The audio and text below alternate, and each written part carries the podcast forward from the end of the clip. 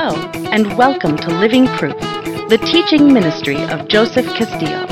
We encourage you to listen to today's message over and over again so that the Word of God will be in your spirit. Be a blessing, share it with your friends, and we pray that you'll be transformed by the renewing of your mind. We also invite you to visit us online at www.anifbeijing.com.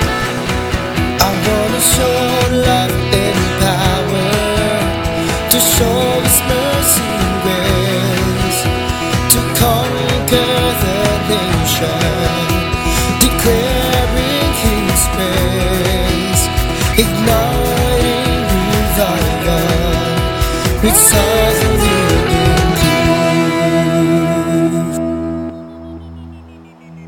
So, all right, well, we're gonna get into this. I don't have a drum roll, but I could do some kind of like uh, some kind of music here. Let's see what do we got here.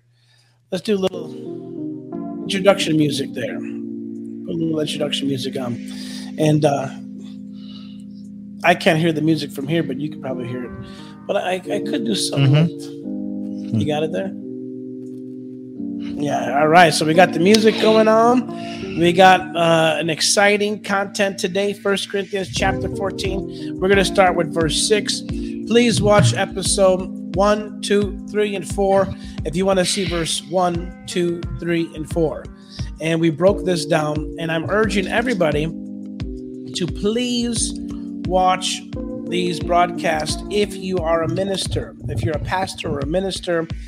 If you're Pentecostal, please watch it because you're gonna have to know how to break this word down.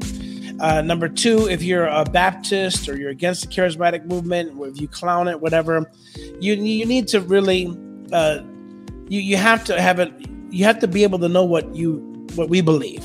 You know, if you you don't have to believe it, that's fine, but you at least have to know theologically what we believe. You can't just approach the word with blinders on. So. So that's why you really need to hear this. Okay, here we go. I'm going to start from verse one, and we'll read to verse six. Okay. Uh, Could you actually read it? Start read one through From six. verse 1. Yeah, one through six. All right, First Corinthians chapter number 14 from verse 1 to 6. Following follow after charity and desire spiritual gifts, but rather that you may prophesy. For he that speaketh in an unknown tongue speaketh not unto man, but unto God. For no man understandeth him. Howbeit, in the spirit he speaks mysteries. But he that prophesieth speaketh unto men to edification, exhortation, and comfort. He that speaketh in an unknown tongue edifieth himself, but he that prophesieth edifieth the church. I would that ye all speak with tongues, but rather that ye prophesy. For greater is he that prophesieth than he that speaketh in tongues, except he interprets, that the church may receive edifying. Verse number six. Now, brethren, if I come unto you speaking with tongues, what shall it profit you, except that I speak to you either by revelation, or by knowledge, or by prophesying, or by doctrine? All right. So we're on verse six. We've taught verses one through five. And then we just reiterate, if you haven't seen the last broadcast, that um, verse five, we find a very powerful truth that tongues plus the interpretation of tongues equals prophecy. That's a very important truth that we brought out at the end of last broadcast. Number two, I also said something that I know is quite an eye opener, and that that was that tongues is prophesying in an unknown language. Tongues is prophesying Mm. in a unknown language. Mm. So just like you're speaking in tongues by the Spirit, you know, whatever that might be, you know, shukarabaraba shokunarama sukunarama shenda. If you shift gears into your language and you're you're praying at that rhythm and that ca- cadence in your language, you're also prophesying. You're, you know, and oftentimes when people are praying, they switch in and out of prophecy without ever realizing they're operating in the gifts. Hmm. Oftentimes, when people are preaching, not teaching necessarily as much, but uh, more so when people are preaching. That's why preaching is important. If you go to a church where there's no preaching, if your pastor says he doesn't have the gift to preach, you don't preach, then there's going to be uh, there's going to be uh, some a dynamic that's missing because when you're preaching, it's easy also to begin to hit so what we would maybe call the prophetic flow, Mm-hmm. but the most accurately definition would be to start prophesying. So you know you could be preaching like and God this and that and God this and that, and you know that and and it's flowing out, it's flowing out, you know, and then you begin to switch and you begin to say things that, that you begin to prophesy, you know, Mm. and it's and so that word prophecy. Let's look at verse six again. And brethren, if I come to you speaking with tongues, what shall it profit you, except I shall speak to you by revelation or by knowledge or by prophesying? So he talks about three things here. He says, uh, if I come to you speaking with tongues, it's not going to profit you. Why? Because we established in the last five verses the speaking in tongues profits the speaker, Yeah. not the listener. Mhm. Okay.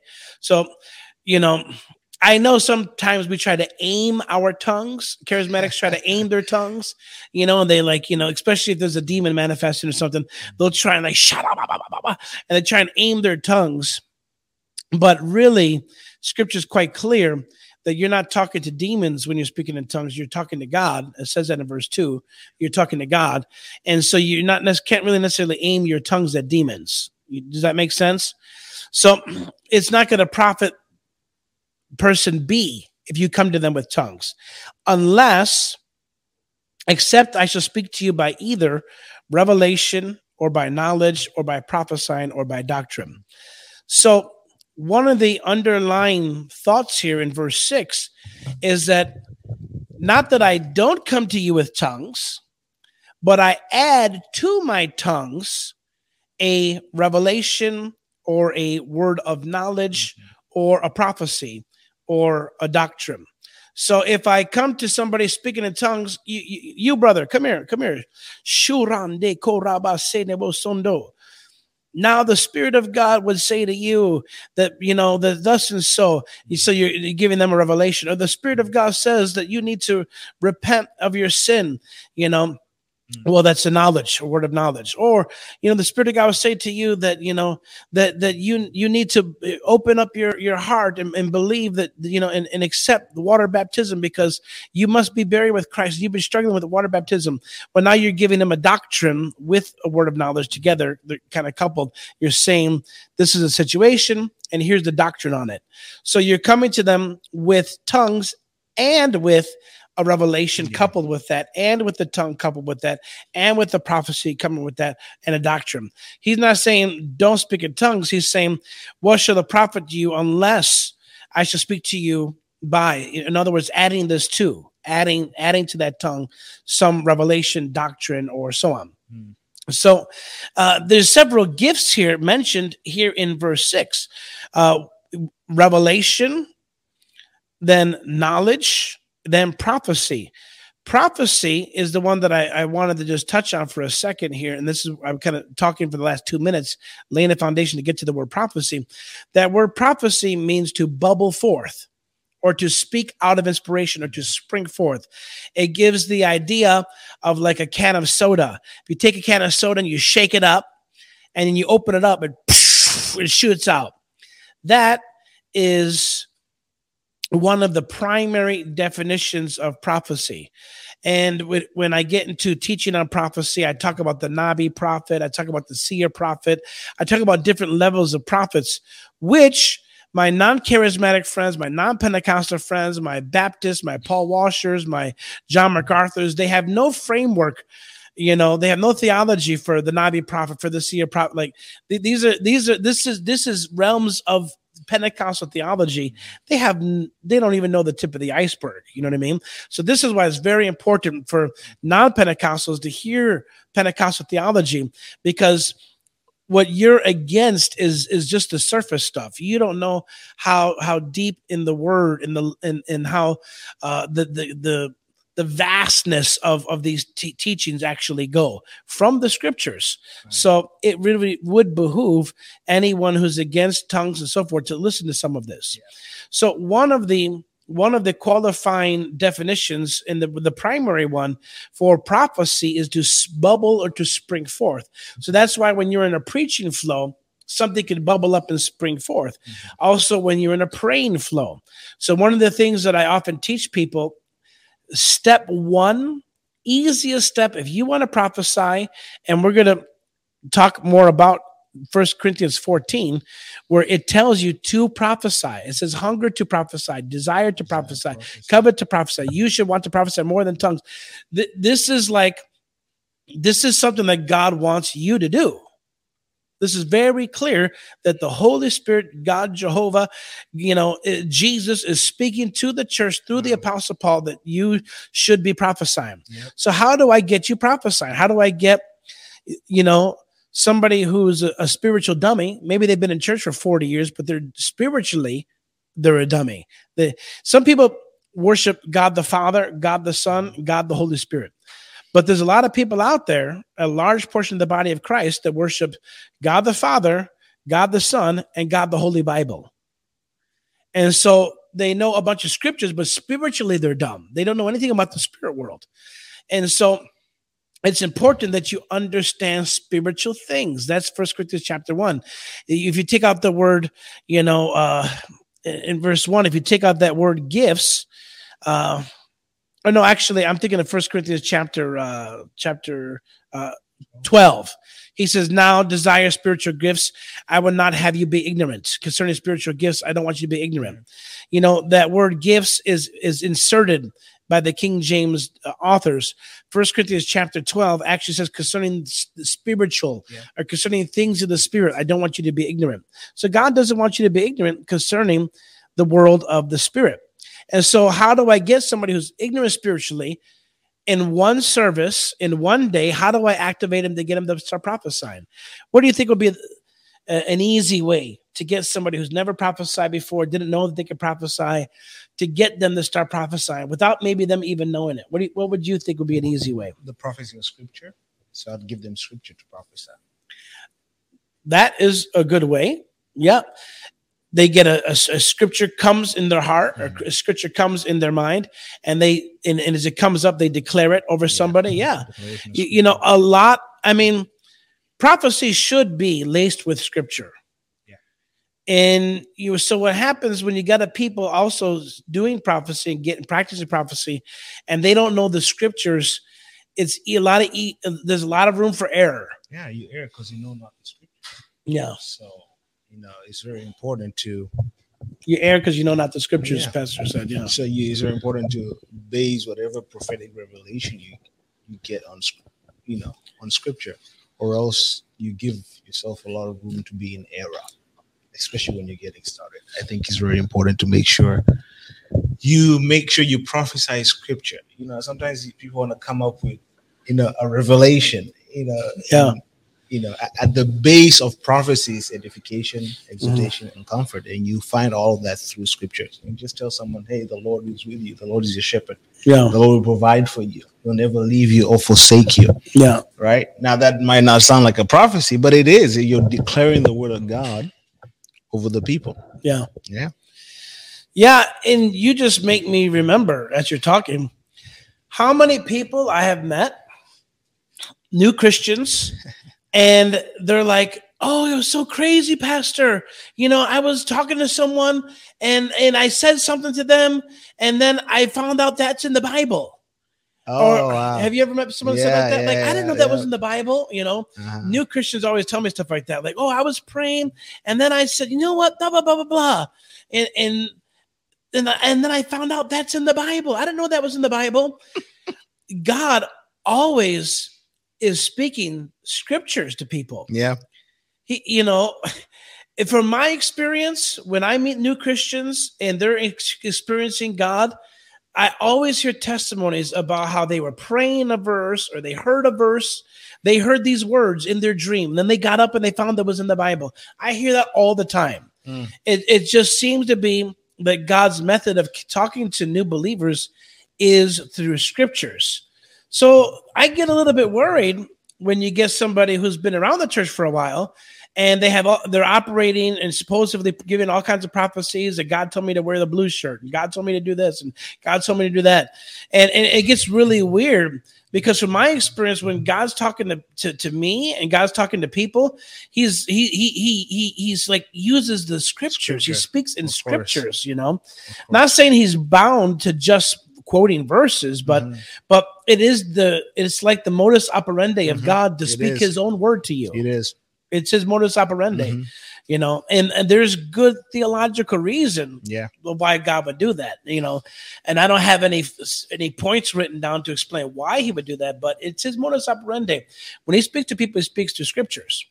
So wouldn't it make sense then if I'm prophesying to somebody, what would flow out of me, what would shoot out, what would spring up, what would burst out, if it's truly prophecy, would be scriptures, Yeah. you know? I'm- reminded of this scripture. I think it's in either First Peter or Second Peter, and Peter is saying, um, Peter is trying to establish his rapport, you know, with his writers, and he's saying we were with him in the holy mountain. He's referencing Luke that they were with Jesus Yeah. On the top of the mountain, the mountain, the mountain of transfiguration, when um, the Father spoke. Imagine these people were there and they heard the voice of God Yeah. right? And then he says, We were with him at the holy mountain when we heard a great voice come from above and everything. Then he says something that so striking. Every time I read the scripture, I'm always like, Why would he say this right next to this? But he, he kind of refutes everything he says. He says, But we have a more sure word of prophecy. So he's saying Mm. this we had a revelation of God, Audibly Right. speaking. audibly speaking to us from heaven, It doesn't, right? It doesn't get more It, it doesn't get better. Yeah. It doesn't get better than that. We But then he says the- it does get better. yeah and then he says it does gets better and what's better is the word of the more sure word of prophecy which is the scripture that's what he's talking about he says the word of god is a more sure word of prophecy than any revelation you could ever get Mm. Yeah. That's that's striking in other words you can bank your life on the scripture Mm. far above any other revelation or prophetic word you get Mm. That's good. you know and then that kind of all the people who go around looking for, for prophetic words Yeah. and they come to America, and that's and they've never read the Bible. Mm. They don't believe the Bible. Yeah. Isn't that sad? Yeah. So that's that's opposite It's of, opposite. of what our Baptist brothers' problem is.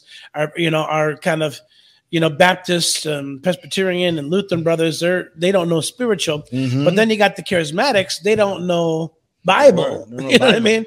So yeah, that's that's on both sides you're in a conundrum. Yeah. You know what I mean? it's the Word and the Yeah. Spirit coming Yeah. together. So I always, I always feel like the people who verge on the far end of revelations Mhm. and, proph- and the prophetic usually are attempting to exalt themselves. Yeah. Isn't that interesting? Yeah. So you hear someone preach or prophesy and they never read the scriptures, Mm, yeah. right? And the, they're a prophet or they're whatever, and they never open the scriptures, Mhm. right? Or uh, it always strikes me because what are you talking about?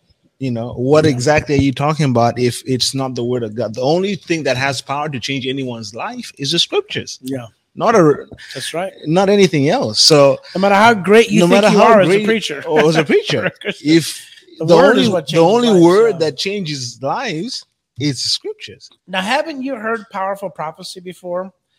Like I've heard words like, and the Lord, you know, and the Spirit of God said, turn not to the left hand nor to the right, you know, and those words, those prophecies were so mm. powerful, but they were actually scriptures that could pertain to all of us.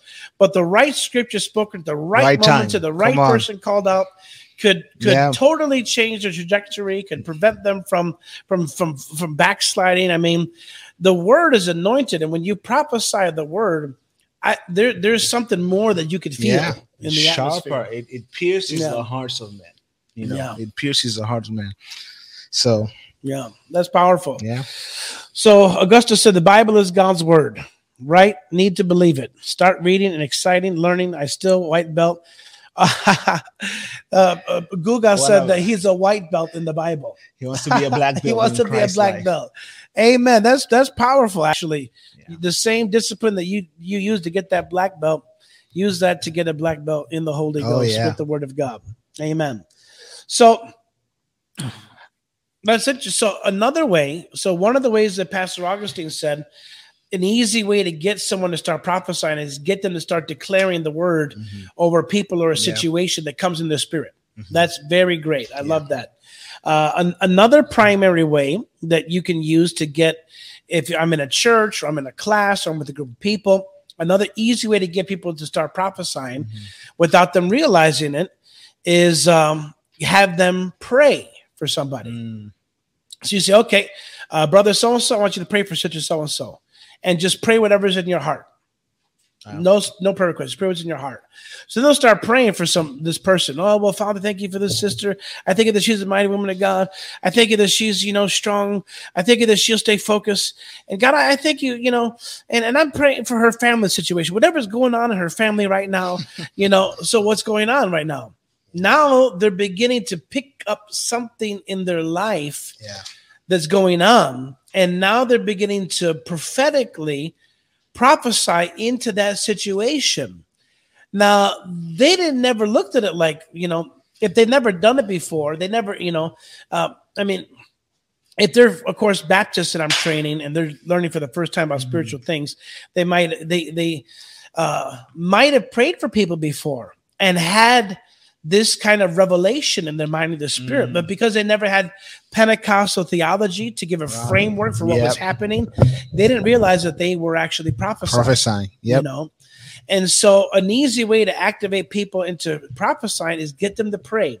So we sometimes would call it a prayer, a prophetic prayer evangelism Mm. you know so you could go out on the street go to the, the grocery store you could take a team out to the walmart and you could say listen just pray over people just pray over them and then prophesy and then just let the lord minister to them so forth and so they'll just walk up to a stranger in the walmart and they'll say excuse me ma'am you know can i pray for you Wow. and a lot of people are like, yeah, sure, honey, sure, doll, whatever, you know, how they are in the South, you know.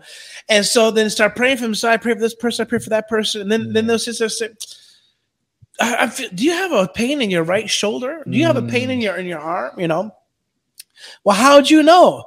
Well, what they're doing is they're prophesying, but how did they they didn't know this person had a pain, they didn't know the situation in this Mm. girl's life, they didn't know that. That came to them prophetically through Yeah. prophecy when they began to point their heart and they began to point their attention towards ministering to this person. That's so good.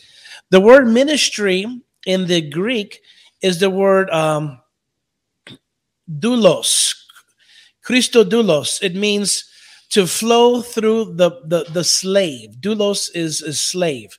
So the word ministry in the in the Greek it means to to to to go through the dirt, through the slave. Mm. You know, so when you're ministering to somebody, it's not you doing it, it's God coming through your dirt. Come on. The body in in the the body the body is dirt. It's made from the dirt. The body is our slave. It's slave to your spirit. Wow. So when you understand your body is your slave, it's slave to your spirit, slave to your mind, slave to your intellect. Your body must do what you say. And you take that body, which is a slave made from dirt, and then you begin to let God flow through it. That is the Greek definition for ministry. Hmm. So the Greek definition for ministry is God taking your dirt, flowing through your dirt to help somebody else.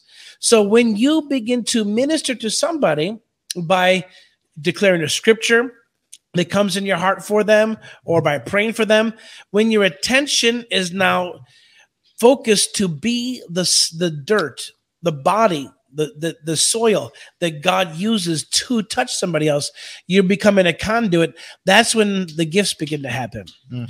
And so now the first gifts that begins to happen is prophecy. And you find that pattern in the book of Revelation. It says that when when the when the door opened in heaven, they began to see. They saw the Lord. So mm-hmm. when you begin when the spirit realm begins to open up, the first thing that happens is you begin to see things, feel things, hear things. You- the prophetic begins to open up. Wow. So here if I come to them speaking in tongues, what I'm doing is I'm, I'm I'm praying in tongues with the intention of ministering to them, and but it's not going to benefit them unless I take the step of faith, go a little bit farther, and share with them the revelation that I'm feeling, sensing that it came in my heart, came in my mind, or the word of knowledge, or the prophecy that might prophecy is the bubbling forward. Yeah. So you come up to them, you know, be strong, my brother. Be courageous. Don't be discouraged. You keep on pressing through. God's gonna give you a victory in the end. You're just right around the corner. Well, you might think you're just saying encouraging words, but no, you're actually prophesying. So Yeah. you started off in tongues, now you're prophesying, and you might even be interpreting. Because remember what I, we taught last week from verse five is that tongues with interpretation equals prophecy. That is prophecy. It's good. So, lastly, doctrine, and uh, I, I I don't have much to give or say on doctrine, but uh, you know, doctrine is is here in the list of of something that you so can good. give them that would benefit them. Where giving them a tongue won't benefit them unless it's coupled with a doctrine, a prophecy, a word of knowledge, a word of wisdom. Another translation for that word doctrine is instruction. Mm, wow, Right. great, So great. it's so important. That Uh, now that's very applicable. yeah. Yeah, that, that makes Yeah. a lot more sense. Yeah. you teach by instruction. Yeah, That's what keep them in instruction. yeah, Wow. That's what builds, you know, builds the Christian. Mhm. Um, the the material that builds a Christian, matures a Christian, is in revelation. Mm, Is doctrine, doctrine, yeah. Oh, and doctrine, yeah. That's right. right? Yeah, that's right. Is spiritual instruction. Um, What's the importance of doctrine, you know, for the church today? Because right now we're not in oh a my God, we're not in an age where people want doctrine. They want a latte, they want an encouraging word, encouraging word. they want a, a, a great song, well performed. Mhm. and doctrine is really do you know nowadays most of the websites of all these churches the Mhm. modern churches there's no Tenets statement of faith. faith there's no tenets of faith there's no doctrine at all on the website at No. all Yeah. because people don't care about doctrine people don't anymore care about that. how important is doctrine to you I mean, doctrine is the foundation for everything. When Paul was writing to Timothy, a young pastor, he he urged him numerous times to be ready to be ready to teach all doctrine, to exhort according to doctrine. So it's so important that because what doctrine is is the is the curriculum, the course curriculum that that's given to us by God to ensure that we walk out the Christian life as it ought to be. Mm. All right. So most of the errors are firstly errors of doctrine. Most of the errors within the body of Christ are errors doctrine. doctrine. that's a good point right. And you look at, and in fact, when now we're talking about the prophetic, the prophetic is it, it, the the greatest, the, the biggest errors we see. You know, the greatest accusations against Christianity as actually flow from the prophetic stream. Mm. Realistically, yeah. because most people who are revelatory ignore doctrine. Mm. Does that make sense? yeah But the only thing that builds and that was as even some of the founding guys like william branham and Mhm. some of the pioneers of the prophetic movement that was their error too Their error too. Yeah. Exactly. So it was an error of doctrine. So I think our generation ignores it because uh, it takes time. Mm. It takes time to grow in the knowledge of God's word, to grow in um, in doctrine, because it is a process of growing and growth. But it what happens is if you pay attention, which is the same word that Paul told Timothy, you pay attention to doctrine. yeah So if, if you take your time to pay attention to doctrine, what happens is you become you have a solid foundation. Mhm. Does that make sense? Isn't it interesting that every now look at this right? Isn't it interesting that every great so-called man of God in our generation, 21st generation, right? Mhm. 21st century, um, either came from a Baptist foundation before they entered That's the true. charismatic flow, Yep. That's true. right? Including Brother Hagin. Including Brother Hagin. Yep. So They- Strong word strong foundation word before they foundation, became charismatic. strong doctrine foundation before they ever spirit filled or anything. Yeah. else, right. So and look at the look at their lives. Yeah. They ran the race all the way to the end. Yeah. But people who come and the so-called prophets, they got saved, and tomorrow they're prophets. They never got trained in the word of God. They never got trained in doctrine. Uh, There's so much room for Satan to pull his strings. Yeah. doesn't make sense because they were never established in doctrine Mhm. right? Now, for example, go to a. Uh, I tell this to my friends who go to Bible school here in Tulsa. I say I could go to. I won't name the Bible school, but I could go to a specific Bible school, call out a student, and ask them what is salvation, and I can promise you, ninety-five percent of the students wouldn't have an answer for that. Explain Wow. it doctrinally. Explain it to me, Yeah. right? Wow. Imagine I'm someone who has no idea about Christianity. Explain to me what is salvation. Mhm. Most people don't have an answer to that because they were never established in doctrine. Oh my gosh. Wow. Something so simple as that. So simple as that. Yeah. What is righteousness? What's the grace of God? Yeah. They have no they, they have no biblical track Mhm. to to bring someone into an understanding of what Mm-hmm. a particular thing is because they were never established in doctrine. Yeah. right? So before now that we're talking about it, Hebrews 6 is so essential when you're talking about issues of doctrine. He says, before you move on, Mhm. you know, Yeah. let's first take care. This can we read it? Hebrews Yeah. 6 chapter 1. Yeah. I think we'll read it and then Take a look at that. Speaking Hebrews. of doctrine, this is so good. I, I I barely see anybody teaching about the prophetic Mhm. and tying it up with doctrine. Doctrine. That's true. And it's Very just if, yeah. you if you don't do that, I you think very few prophets in the history of the prophetic movement teach talked teach about doctrine. this, you know. Yeah. And those who are charismatic Pentecostals, uh, just give you a little backdrop. The the pioneer of the prophetic movement was uh, William Branham, Mm-hmm. And he was doing great as long as he was accompanied with another pastor. His name was Gordon Lindsay. Mm. And Gordon Lindsay, he was a word guy, he was a doctrine guy. You know, Gordon Lindsay was um, someone that kept everyone kind of in line. Mhm. And Gordon Lindsay kept everyone in line. And when he kind of separated himself from Gordon Lindsay, then his ministry began to get get farther away from truth into more error, and it did not end well. Wow. And uh, that is actually the the foundation of the prophetic movement. So you know, very few now. I believe that John Paul Jackson was a big word guy, He was a big and he would guy. mix the word with the yes. and would teach the word and go to verses and mix Mhm. it together. He was a very In- balanced prophet in, fact, as- the Western world. As a prophet, it gives you credibility.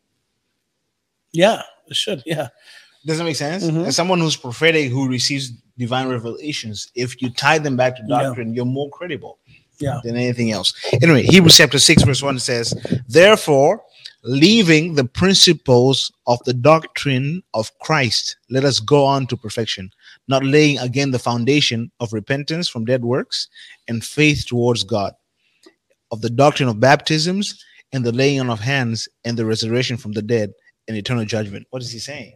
He says, Mhm. Let's make sure these doctrines are in check before we move forward. before you move forward. Yeah, Think Yep. of that. Let's make sure these doctrines are in check before we ever move forward to Mm, other things. Mm. Because I mean, by the Holy, you know, when we receive the Holy Ghost, My we've God. been given access to the realm of the Spirit legally.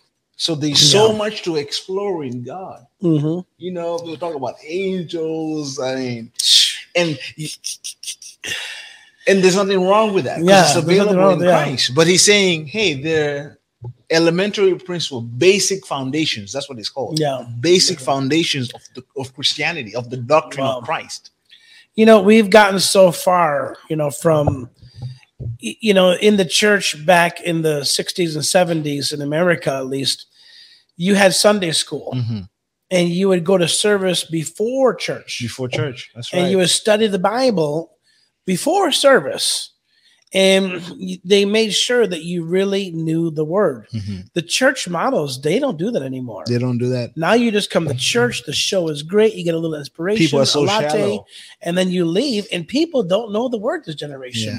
and it's been it's that's been gone for some dec i mean oh, probably 20 years at Yeah. least you know it reminds me of this lady she's a friend of mine she's you know i mean god bless her heart. She's a good friend of mine but she was giving all these strange prophecies and things god told her to go here and buy this ring and told her to go here and blow the shofar. God told her you know it was really weird stuff and she's such a good lady. And uh i just sat down one day and i advised her. I said do please just stop prophesying.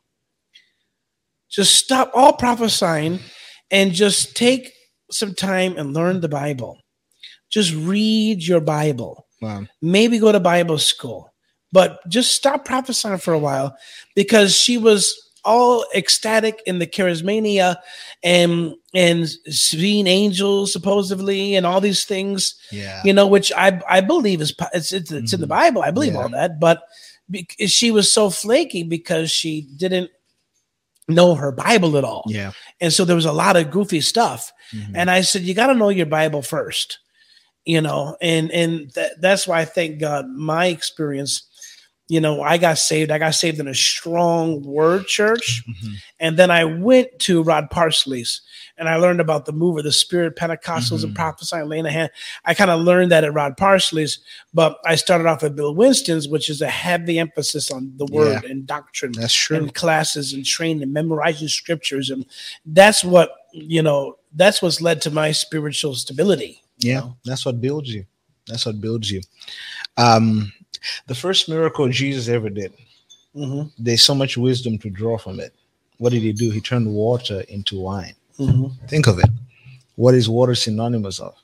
the word What is wine synonymous of? the spirit Exactly. So there's a progress, there's a process and progress in Oh, spirituality. wow i've It's- never heard that before It- it's the word first before the spirit. yes Then and- they all come together. yes and then as you're as you're you know cooking the with the word With the word. it transforms Exactly. into the wine Exactly. wow So the people who and where'd you hear that? I've never heard that. Is that it is just that came fresh? to me. It just came to me. No, Yeah. that is power. That's Yeah. a book. That's a whole book right there. The people who chase after the spirit and ignore the word they open up themselves to That's a heavy. That's a heavy revy. We call that a heavy revy. heavy heavy, Heavy revelation. they open up themselves to so many crazy stuff Yeah, so many so many christians are unstable Mhm. because they never give attention to the word yeah, what did paul say to timothy till i come yeah, give attention to doctrine to the Mhm. word of god yeah. Think of it this is the man who taught us taught us about the gifts of the spirit speaking in tongues prophesying word of knowledge word of wisdom all this amazing stuff he went to heaven went to the third heaven Mhm. but when he's when he's counseling his spiritual son the mic up, yeah. when he's counseling his spiritual son just put the mic up, yeah. he's not telling his spiritual son to go after the all this other stuff. He Yes. says, "Till I come, give yourself to doctrine, Mm, wow, to exhortation, not greater Right. encounters. not so greater forth. encounters, but Wow. because Interesting. all of those things come from the word of God. Yes. Yes. You know what I say? Yep. Yep. All those things come from the word of God, and That's then true. Eh, eh, the Christian walk is the walk of faith. Mhm. Most of the time, encounters. When you have an encounter, you don't need faith for it because you've experienced it. true, yeah. Uh, Paul actually says that in Romans. Why Mhm. wo- why should we hope for something if we've already experienced it? Yeah. Right? But it's a walk of faith. So Jesus said to them, Blessed is he that has not seen, Seen, but believed. Yeah. Doesn't that make sense? So, you know, isn't it interesting? You know, Prophet follow- Leo told me that. Mhm. Well, he didn't tell me. He said to everybody that he heard the audible voice of God when he got saved. Wow.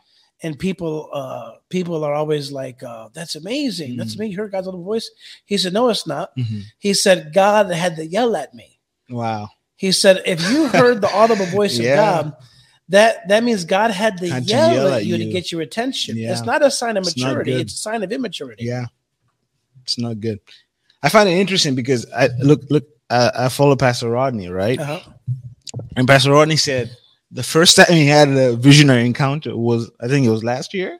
Yeah. Imagine after being forty his years life. in ministry, And- in his life. Yeah, and changing the effect impacted the whole world with major revivals and his first major encounter. Did you say that? Yeah. His first major encounter was in March. Wow. Is something. He based his entire ministry on the Word of God, wow. and look That's at the impact. yeah. And every most of the ministers that we admire Mm, stepped out in faith yes. on the Word of God. On the word. Yeah. So even even Smith Wigglesworth. yeah, All that he's known for was all those miracles were not from encounters. They were Mhm. from just stepping out on the believing the word. Yeah. A man who didn't read the newspapers, didn't read magazines or books. He just read the word. You know, I was talking to Sister Cynthia in our church, Mhm. and she was saying, like, I don't want to have Bible studies with like devotional books. Mm, She's like, I just, why can't we just have Bible study with the Bible? Bible. You know what I mean? And I thought about that. Like, I don't like these devotional books either. Yeah. I don't read these utmost for my highest and all these things like that. I'm not bashing them, but like personally, I like if I'm gonna.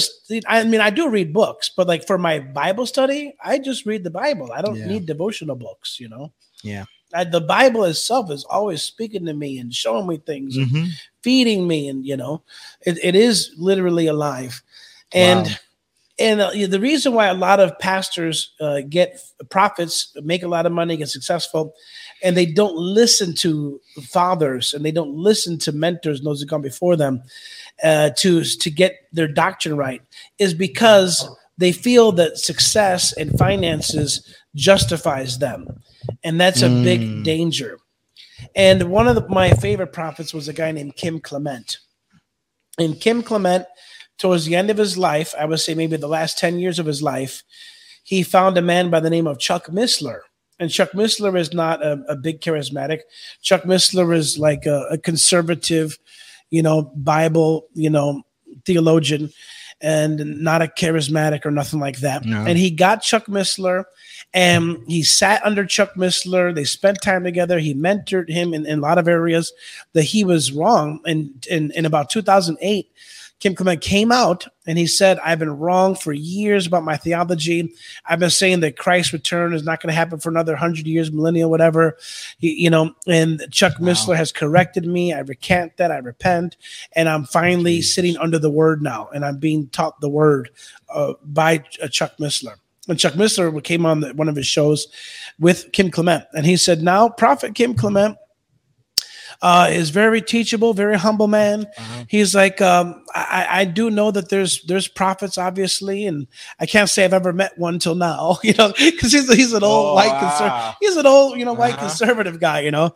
He's like, but um, but the you know the the gifts of the Spirit are in the Bible, and the Bible does talk about them, and he and he Kim Clement he does these things, you know, like so in his way of not really understanding it, he Mhm. didn't turn turn it away. Turn it away. And as a result, he was able to speak, bring doctrine into the life of Kim Clement, Yeah. who, you know, most people, I mean, I love Kim Clement. You know, I was following for many years. Mhm. And a lot of charismatics were following him, you know, his teachings in the 80s and the 90s and the 2000s.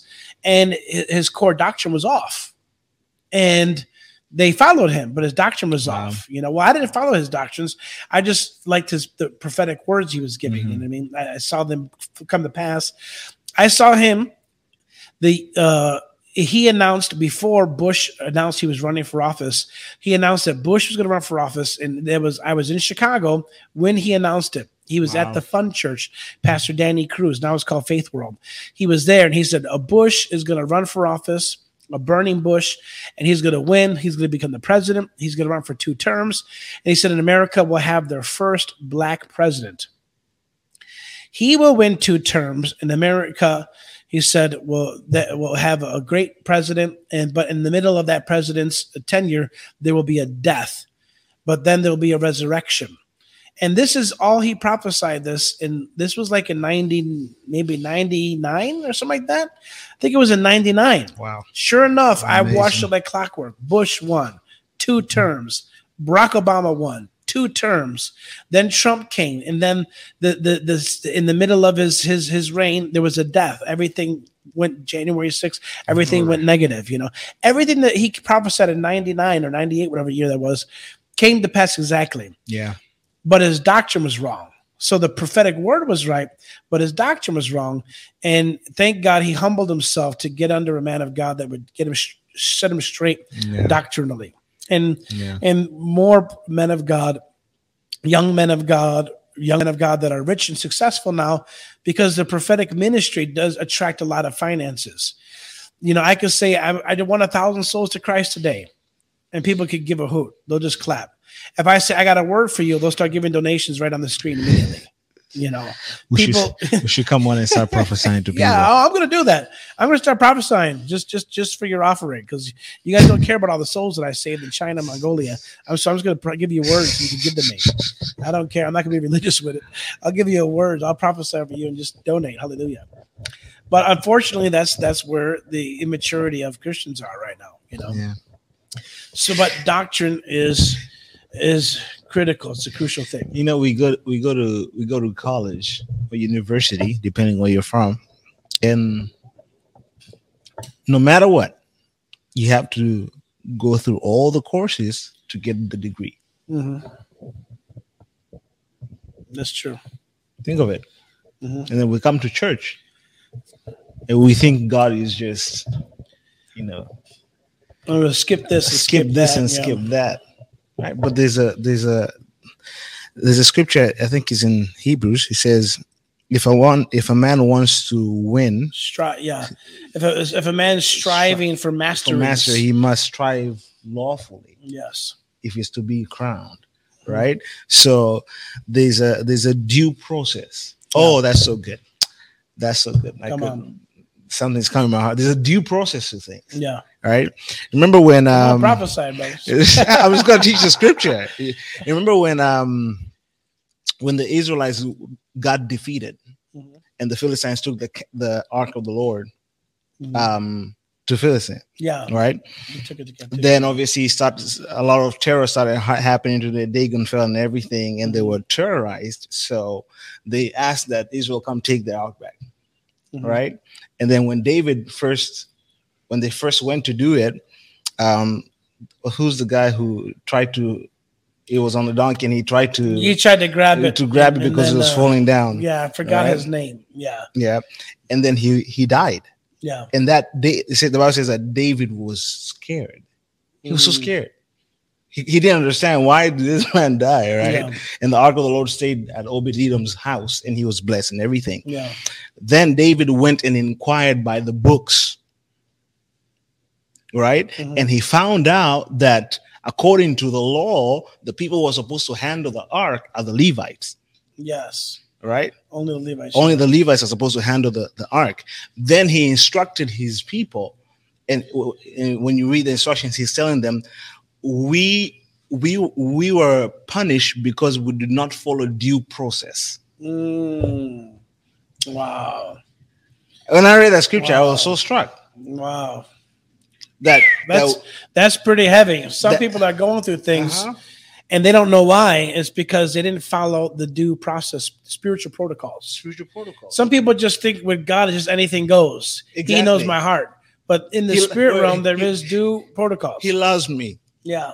you know, and he does. Yeah. But God is an orderly God, Yes. right? So David says we were struck because we did not follow due process. Mm. right? And most of most of the Christian lives are they're weak, they're Mhm. feeble, they're powerless, they're Mhm. always in ups and downs, yeah. ups and downs because in their training there wasn't any due process, and we talk about this a Mhm. lot. Yeah. Someone gets saved in America, someone gets saved, and the first thing they're taught is prosperity. Yeah. Is prosperity a wrong doctrine? No, it's not. It's not. God No. designs that we be prosperous, Yeah. but it didn't follow due process. Yeah. right? So the body of Christ has to be strategic enough, the fivefold particularly, who are sent to equip the, the body, Yeah. right? They have to be strategic enough to develop some sort of curriculum, some sort of um Well, it's like this lady I met. She was like claiming a new car and a new job in Jesus' name. And she was uh, hooked on drugs and she was doing some other things. My son's here, I can't say it for money. And uh, her her son's was is a gangbanger and a drug dealer. And she was wow. confessing and declaring an, a new job and a, and a new car.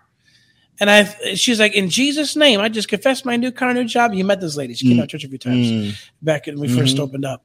And I'm like, you know, let's okay, praise God. Let's focus on like coming to church every week and, Mhm. and stop doing drugs. And and she wanted to, and she was wanting to date this man who was in Mhm. prison. I told her, don't date that guy. He's in prison. Mhm. You know, find somebody that's in a different, totally different lifestyle. Maybe Yeah. a church boy. Mhm. Find a nice church boy. You know, Mhm. like but she's naming it and claiming it Yeah. because she received the prosperity uh, message Mhm. without the message of, uh, concerning everything else in her life. I'm that's out of telling you. whack.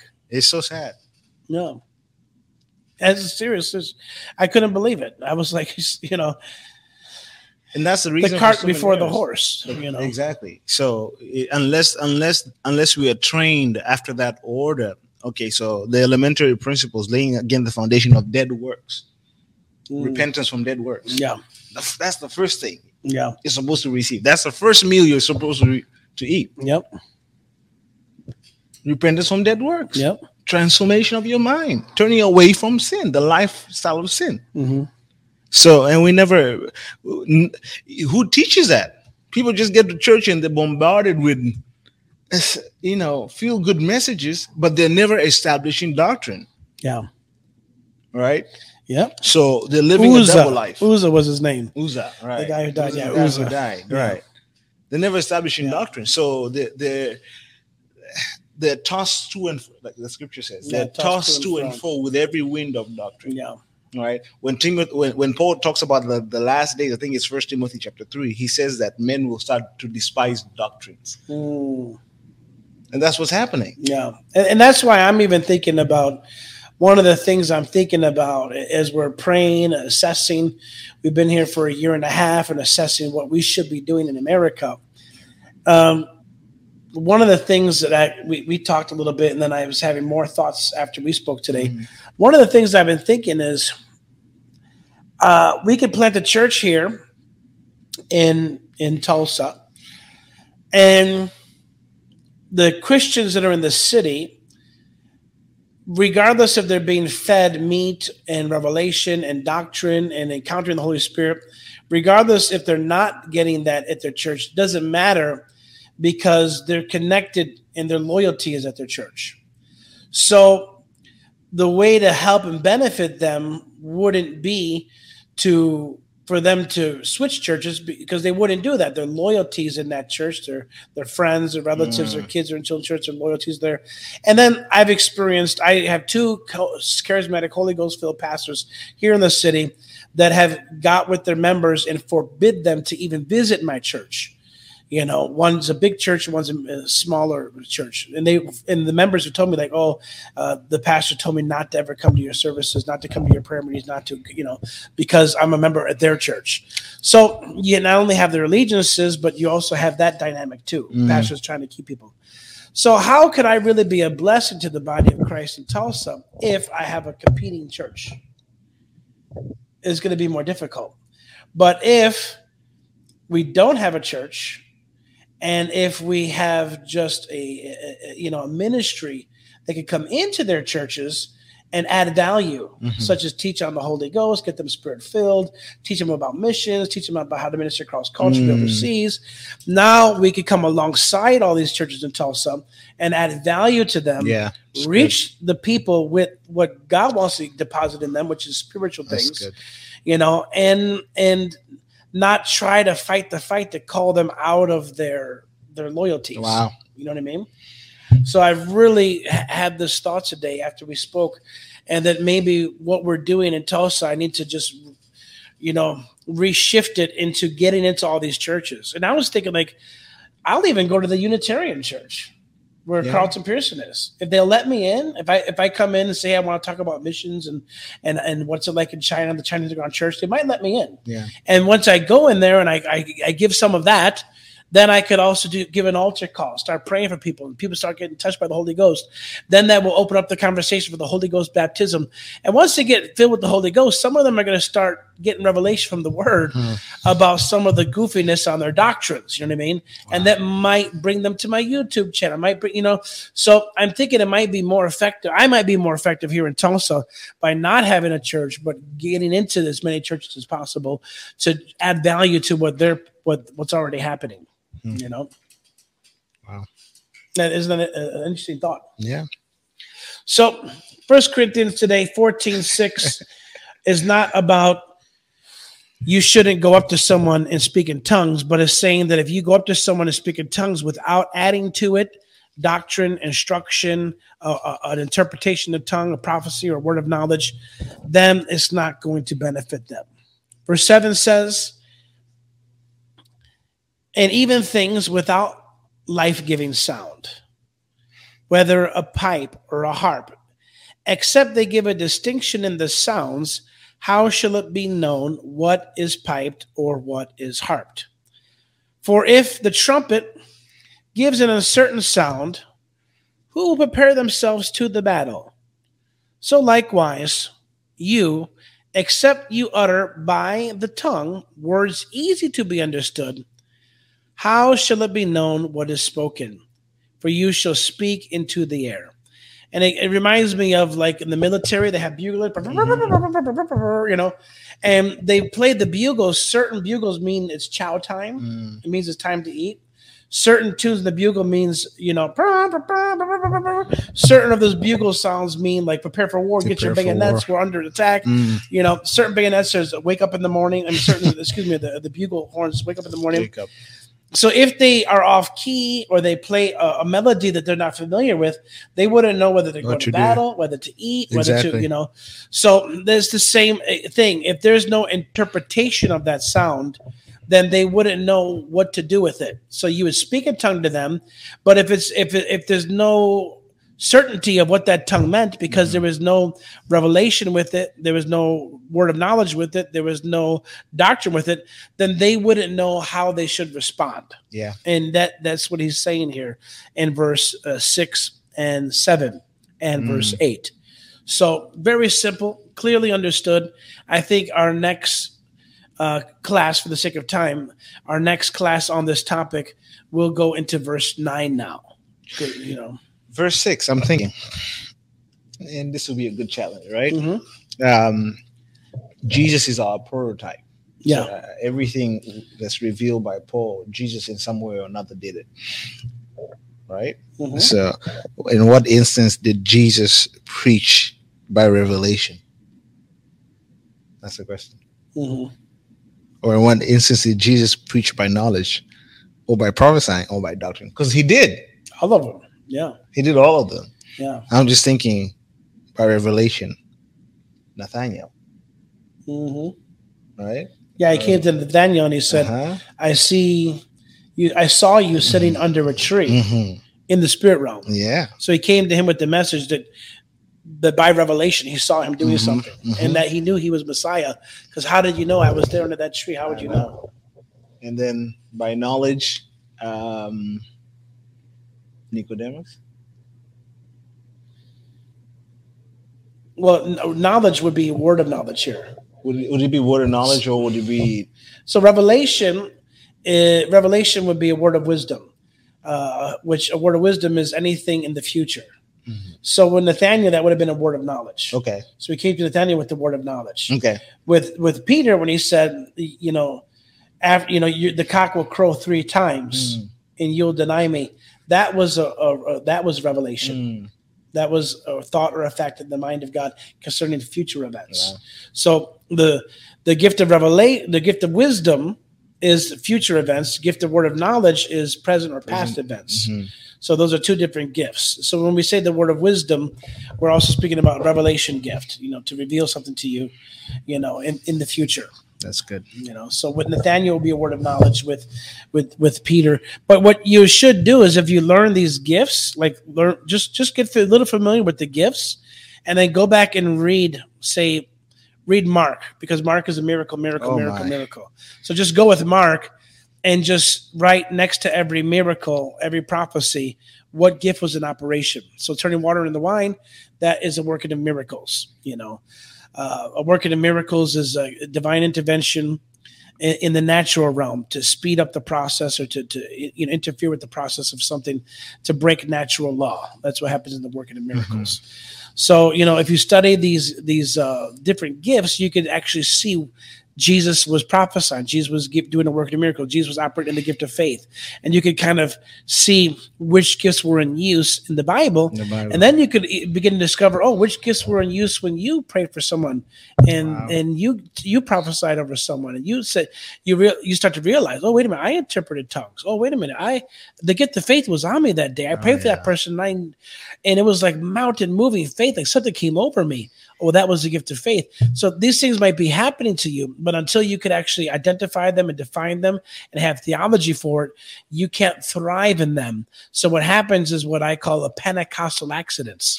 we, you know, things happen, miracles happen, but we don't know how it happened, and we think it was because oh we sang that song or because I I touched this cloth or whatever, and actually it might have been none of that, you know. So once we understand these gifts and how they operate, we can also begin to operate and identify them and operate in them more and so forth. Yeah. Amazing. Yeah, but that's good. The heavy revy for today is that Jesus's first miracle, turning the water into wine, is a picture of how the process must be for everyone who comes to Christ and experiences spiritual growth into the things of the Spirit. They must first be, uh, you know, first approach the Word washing of the water by the word. And as they mature in the word, the word will be miraculously activated and turned into wine, representing the, the power and the presence of the Holy Spirit and the miraculous uh, outpouring of God's Spirit. So that's the, that's the good revelation for today. Out of all this, the fresh revelation.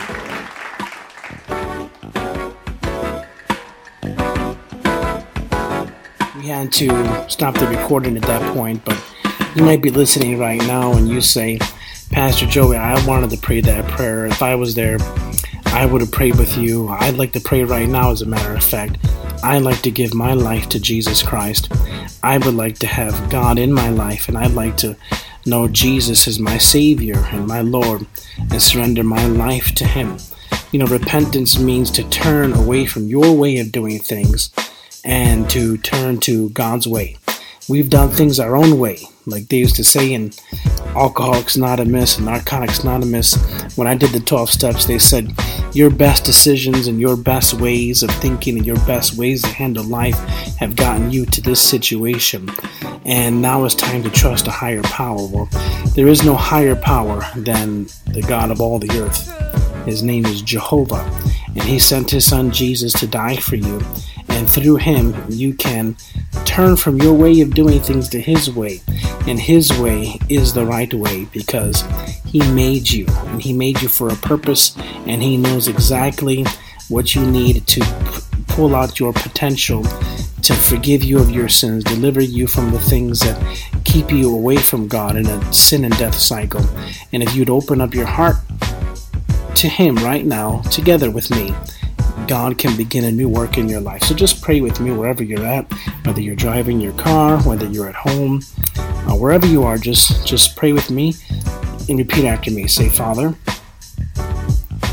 I come to you now in the name of Jesus. I ask you to forgive me. Forgive me of my sins. Wash me in the blood of Jesus. I believe that your Son died for my sins. And on the third day, he was raised from the dead. From this day forward, I belong to you. In Jesus' name, amen.